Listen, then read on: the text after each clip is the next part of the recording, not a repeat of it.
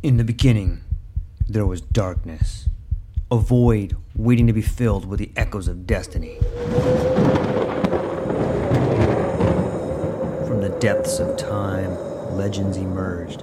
Heroes forged in the fires of adversity, their stories etched in the fabric of eternity. Through the sands of ancient deserts, across the vast expanse of galaxies, and amidst the tumultuous waves of the ocean, their journeys began. But amidst the chaos, there arose a whisper, a call to action, a beacon of hope. Now, as the world holds its breath, a new tale unfolds, a story of courage, of triumph against all odds. Join us as we delve into the depths of imagination, as we embark on a journey beyond the realms of possibility. For in every tale lies a lesson, in every legend, a truth waiting to be discovered. This is not just a podcast, this is an odyssey, a quest for knowledge, a quest for inspiration, a quest for the very essence of what it means to be human. Welcome, dear listeners, to a world of infinite possibilities. Welcome, dear listeners, to the True Life Podcast.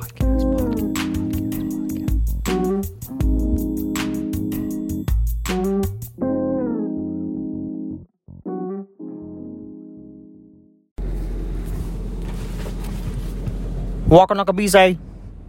Walker Nakabizay. Hello, my friends. How are you today? Are you well? Things going good for you? Let me ask you something. Is it ever morally right to make a promise knowing that one has no intention of keeping it?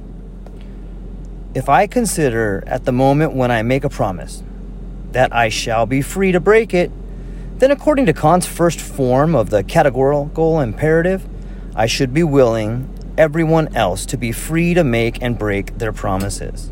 But Kant argues that this would make nonsense of the whole idea of making a promise, and it is therefore illogical to say that it is right to make a promise that one does not intend to keep.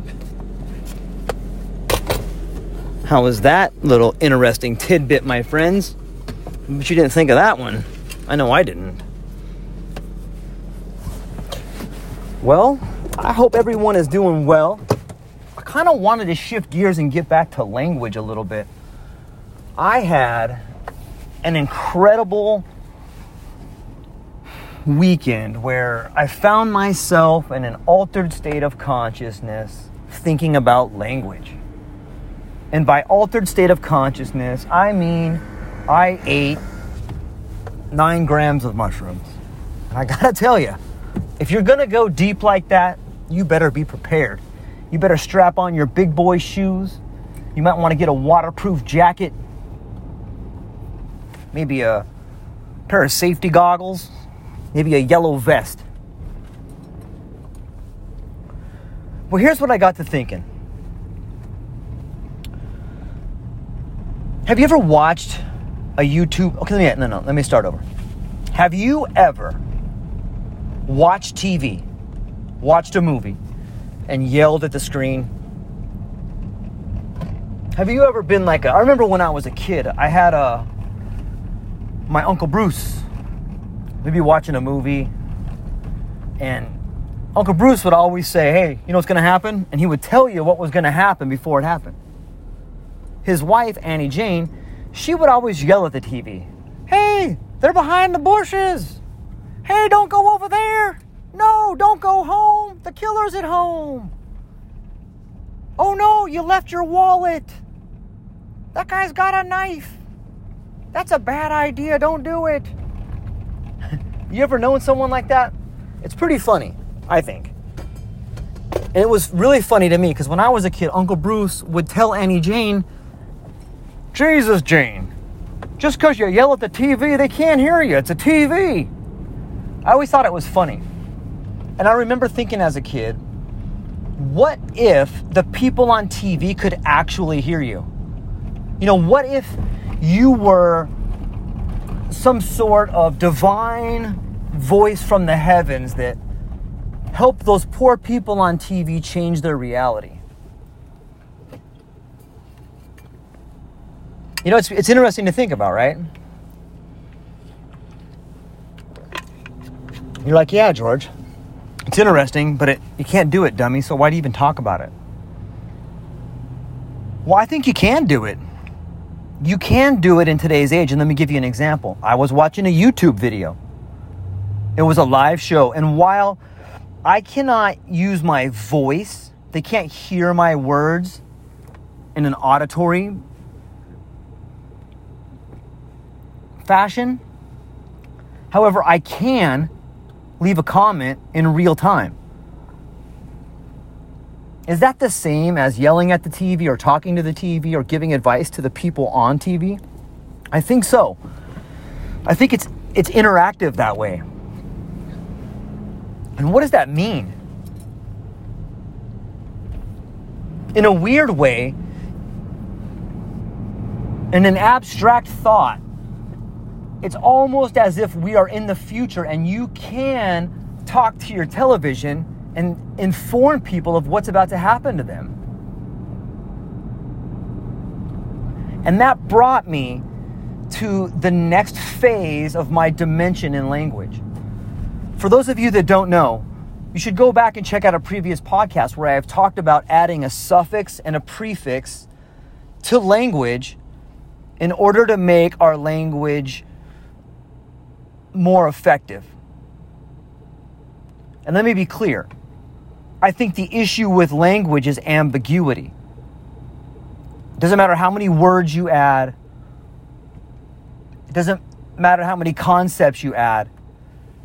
We already have enough words. In fact, our our reach exceeds our grasp when it comes to language a lot of people have capitalized on the linear quality of print. And it has narrowed our, our view to a point where we can almost no longer function. We're being strangled by our language. So, my original idea was to add another dimension to language by using a suffix and a prefix that would denote intent. I think intent is something that would free us from the the bind of ambiguous language. And let me be clear. I think that intent is something that could free us from the weasel words used in user agreements, insurance, and other sort of lang- and other sorts of language used in maritime law. There's a lot of people that work really hard on using language to make sure they're never responsible for anything. That is a huge problem. There's a lot of people who spend a lot of time trying to make people safe through language. And in doing so, we have found ourselves left with a language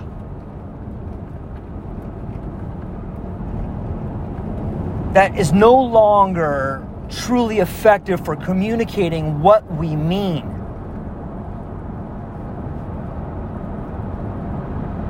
So I wanted to add to that theory today. So we have adding a prefix and a suffix that denotes intent.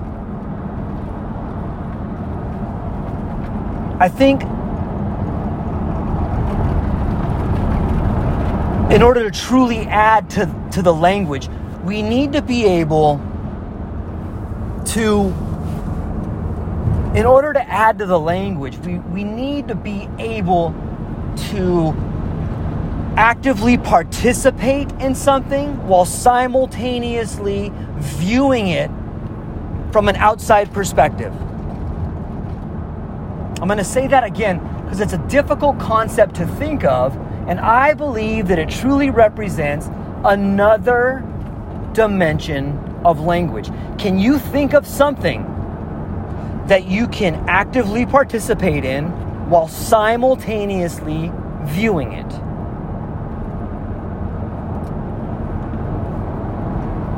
Let me know what you guys think. Have you have you thought of anything yet? I would argue that the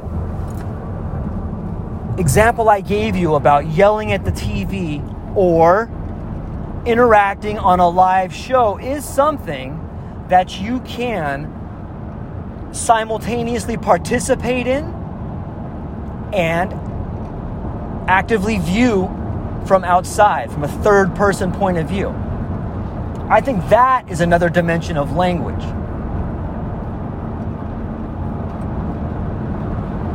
Now you're probably thinking to yourself, wow, George, that's pretty fascinating.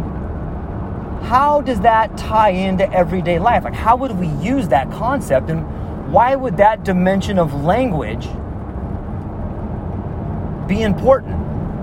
Why would that particular concept, if you could even come up with a, a language to describe that, why would that be important? Well, first off, it's a great question. Thank you for asking.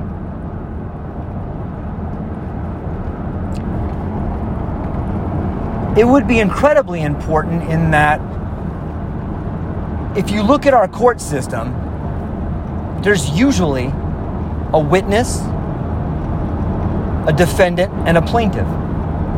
Now, the witness may have saw the event and may side with the plaintiff, or the witness may have seen the event and side with the defendant.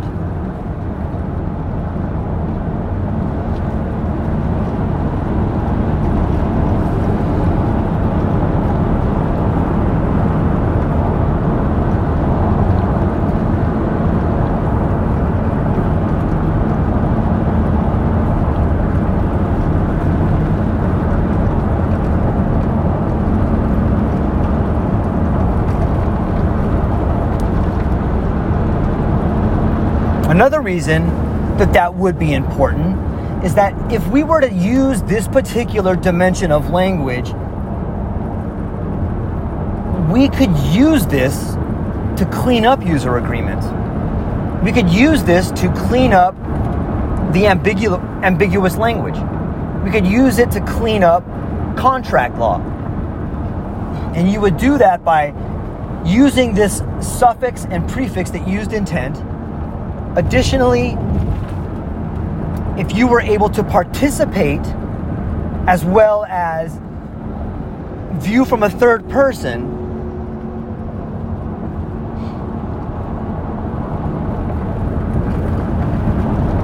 I think that when you spoke of the event that you participated in and that you viewed simultaneously, and then could sign off on that contract, both people could use this form of language to participate in and view and sign off on, and that would take away the ambiguity. That would be the very intent people need to decide who is wrong and who is right without going into a court of law. I think it could help do away with a lot of the political correctness. I think it could help to do away with a lot of the litigations about language. I think it would go a long way in allowing common people to negotiate their way through life knowing that they have a fair and equal opportunity with someone who has a lot more money than them. Does that make sense? If I am going to go into negotiations with a multinational corporation, clearly the amount of money they have to spend on attorneys is vastly superior to mine. And if you look at justice, if you look at the law, you can clearly see that anybody who is a multimillionaire can get off not go to jail for committing crimes that someone who doesn't have their resources. They're not going to face the same penalty as someone who doesn't have the same resources as them. With a little bit of change in our language, we could right that wrong. That would be the main focus of another dimension of language.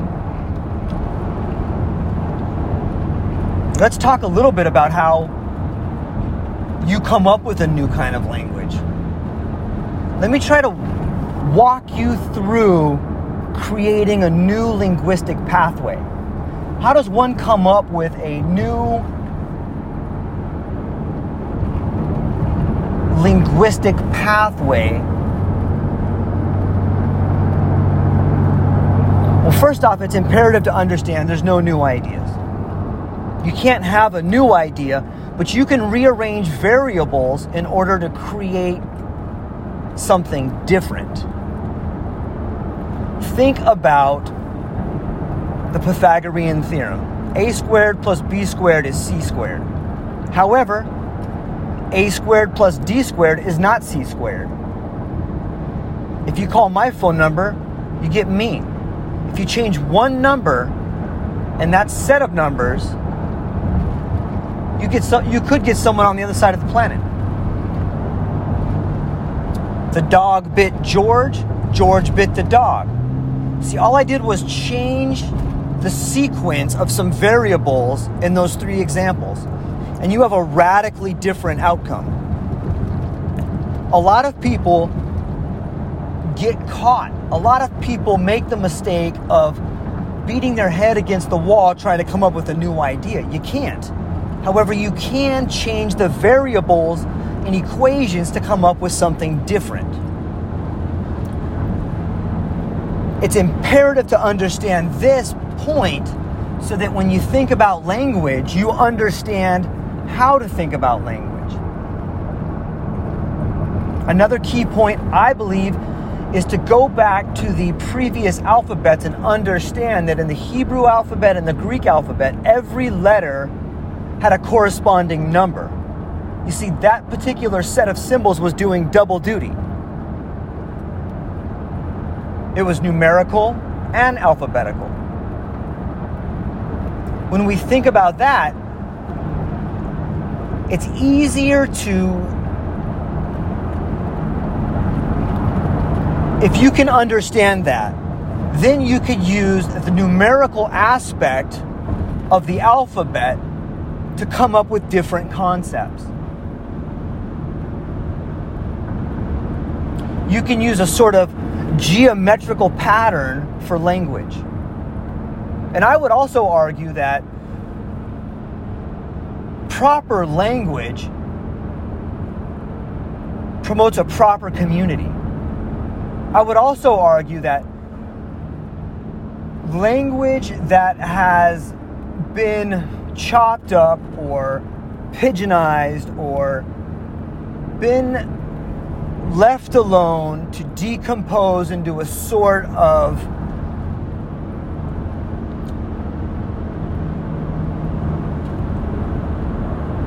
weaker form of language creates a weaker form of community. I'm sure most of you are familiar with the Sapir-Whorf theory, so I won't go into that now. However, I really want to dig in to the numerical aspect of the alphabet. If you can use geometry to make words, how would that fundamentally change the society, the environment in which we work? a lot of people say that mathematics is a true language. If that is the case, how do we apply mathematics to our alphabet? I think there's a pattern there. I think that there's a theory there, and I think that there's a a formula we could follow to get the proper names of things. I think everything has a name. And if we could create a formula to understand the actual name of things, then we could see more clearly. We could provide better lifestyles. We could live a more har- harmonious life. We could truly begin to understand the environment around us.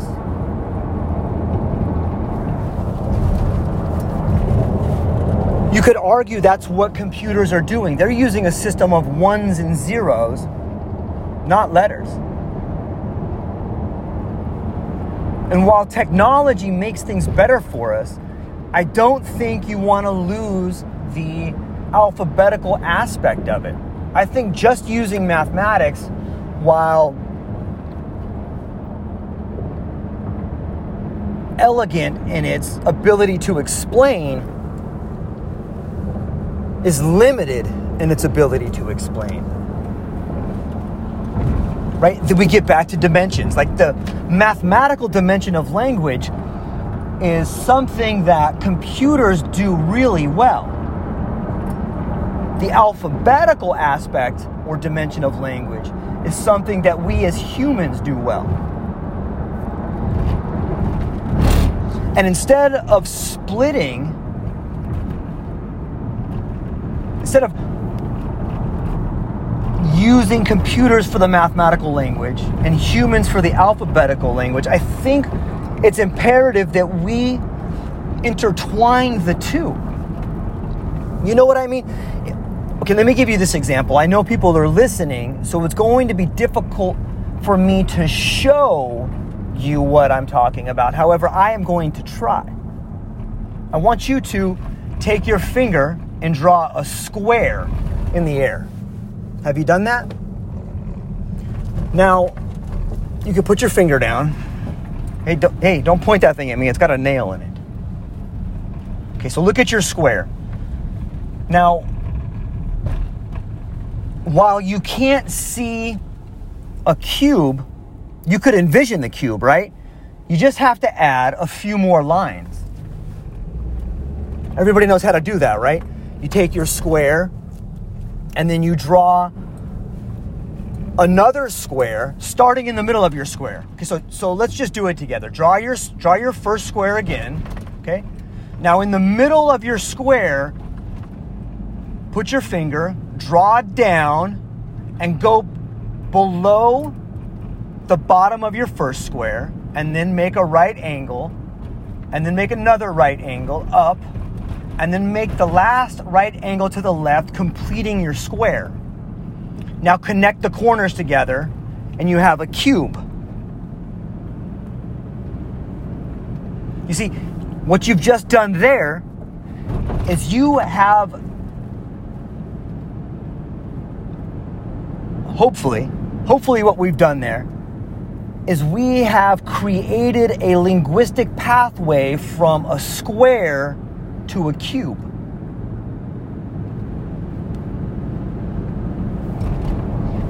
You could do it again and you could create a tesseract, which would be the next dimension. So we've gone from a one dimension, the square, to the third dimension, a cube.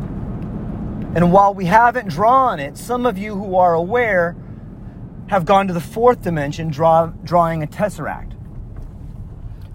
Now, there's a mathematical formula that goes from a square to a cube.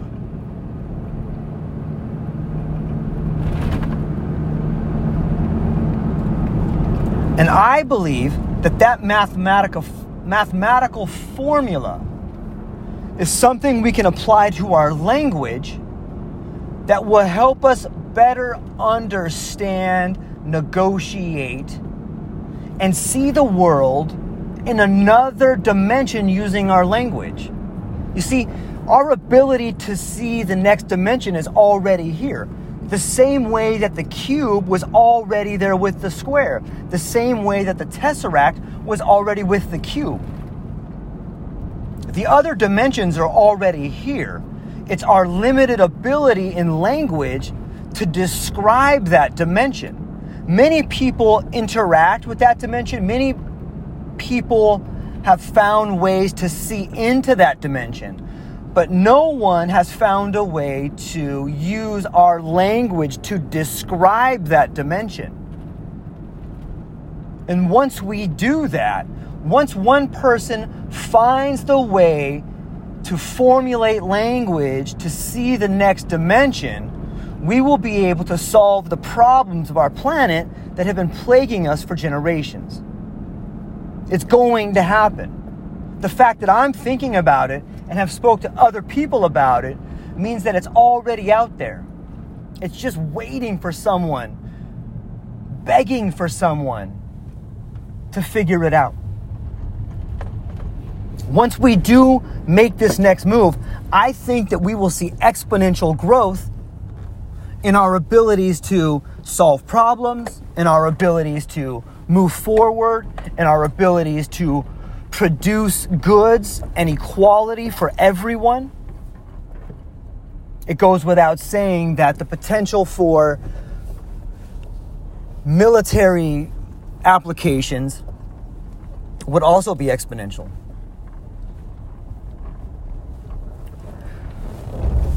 It's interesting to me that the tech companies have yet to figure this out. They have become so focused, so narrowly focused on these abstract ideas of merging humans with computers that they've gotten away from the very thread that combines us, and that is language.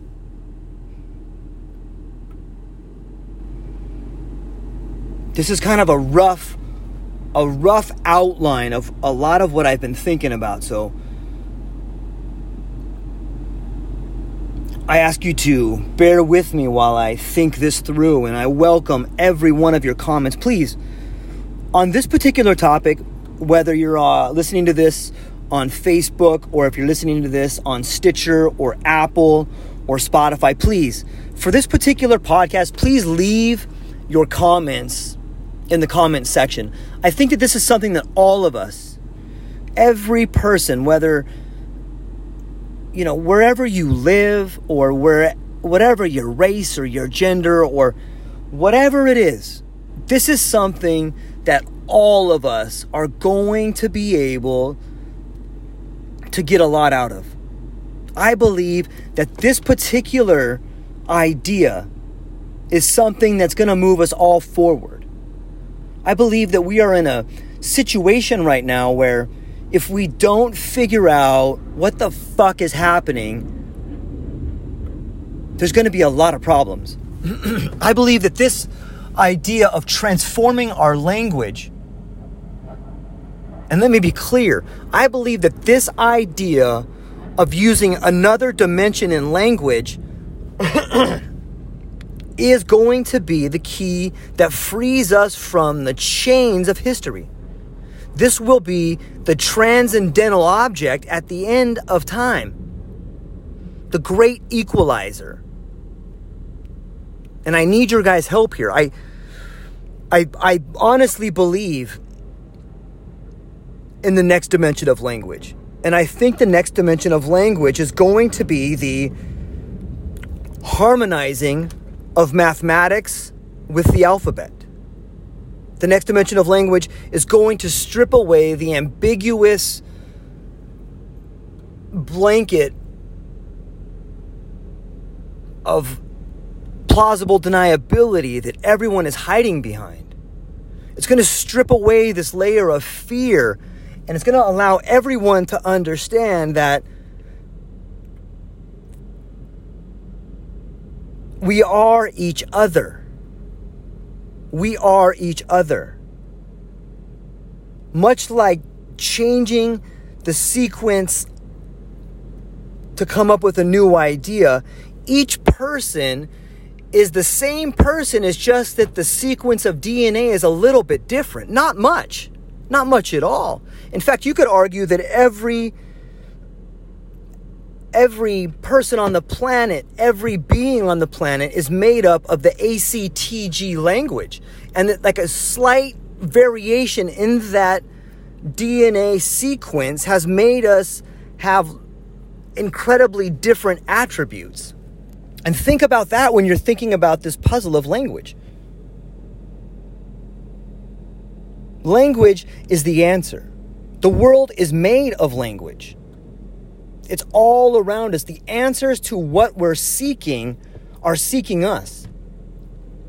And if you take some, just take a few minutes to begin understanding what the world could be like if we chose to describe it in a different manner. If we if one of us can just translate this next dimension of language, we could solve a lot of problems. We could become the world that all of us want. And make no mistake about it, I think that the majority of people want the same things, they just have different ways of going about it. We are all so stubborn. We are all so transfixed on these ideas of making the world a better place that we forget we're all in it together. It's all of ours. We need to understand how to communicate better. We need to understand that we all have similar thought patterns. We need to understand that we all have similar dreams. We need to understand that no matter how different you think you are, if you were to go and spend some time with someone and their family to whom you are diametrically opposed, if you could spend a week with them, I'm willing to bet that they would win you over, maybe not in the battle of ideas, but they would win you over in getting you to understand that they're not this evil being. You know, so many of us spend so much time focusing on the negative aspects of whatever it is we hate, whatever it is we don't like. And we don't realize by doing that, you're inviting that very thing into your life. When you sit back and you say, man, all these color people are this. Yeah, you're right. It's imperative to understand whatever you say is your truth. And if you look for those patterns, you will find them. That's the magical part of language and the magical part of life. What you're looking for, if you work hard enough, you can find it. It's there. And if you choose to focus on anger and hate and disruption and and greed and and becoming the very pinnacle of whatever it is you can do it and i want you to do it but understand that is that really what you want to invite in your life you know if, if i if someone says listen all these white people are are horrible conquerors and savages dude there's plenty of evidence to support that just like there's plenty of evidence to support that, hey, all these people over here are dumb and lazy. You could find all that evidence. Look no further than the scientists that, pro- that, that proved to the world smoking was good for you. The science is there. Numbers don't lie, but you can make them say whatever you want, unless we tie numbers to language. And they've already been tied there. Look at the Greek alphabet, look at the Hebrew alphabet. What is the mathematical relationship to the English alphabet? I think once we solve that, I think once we could apply the number and mathematics and geometry of the Greek and Hebrew alphabet to other alphabets, we could formulate a pattern or a sequence to other alphabets. A recipe. A recipe for using the language to describe a world in which we want to live. I love you guys. This is kind of a rough one. I'm throwing it out there. This is me just kind of thinking off the cuff. It's another dimension of language, and I need your guys' help on this. Please leave a comment somewhere.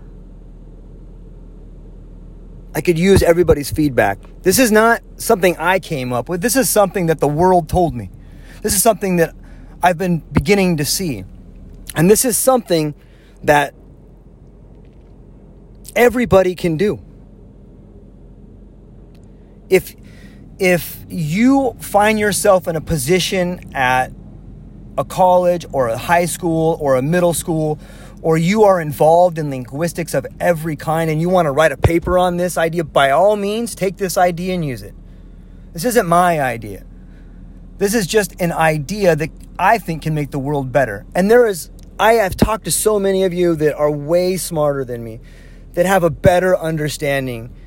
And maybe my part is getting this out there to someone. Maybe my part is handing this off. Maybe my part is seeing the kid in Canada or the guy in Costa Rica that's wide open and I pass him the ball. I love you guys. Please comment on this. Please get at me and please move this ball forward. I love you guys. Aloha.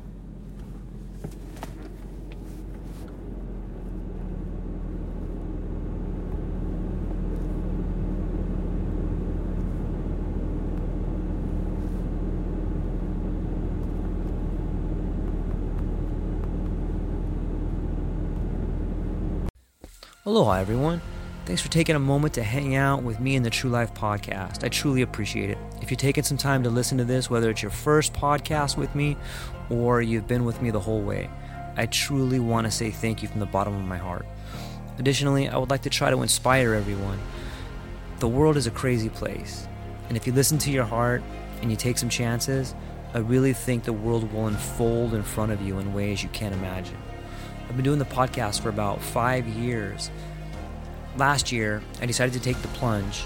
Well, circumstances dictated that I took the plunge, and I did.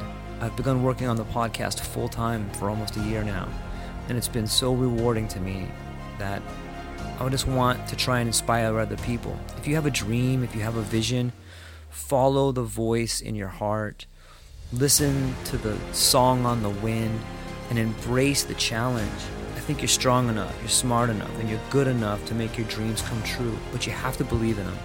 And I truly believe wholeheartedly that if you take a chance, a real chance on what is possible, then your dreams will unfold in front of you. Uncertainty can be a monster, it can be something that we run away from. But much like fear, if you stand in front of it, it's not that big of a problem. I know everyone listening to this has a dream and a vision, and I hope you all conquer it. And I want you to know it's possible. Take baby steps and move towards it, and you will get closer to it. Your relationships will be better, your life will be better, and you know what? You deserve it. You're an amazing person. If you get a moment, go down to the show notes. If you can, support the show. Thank you so much for being here. Now let's get to it.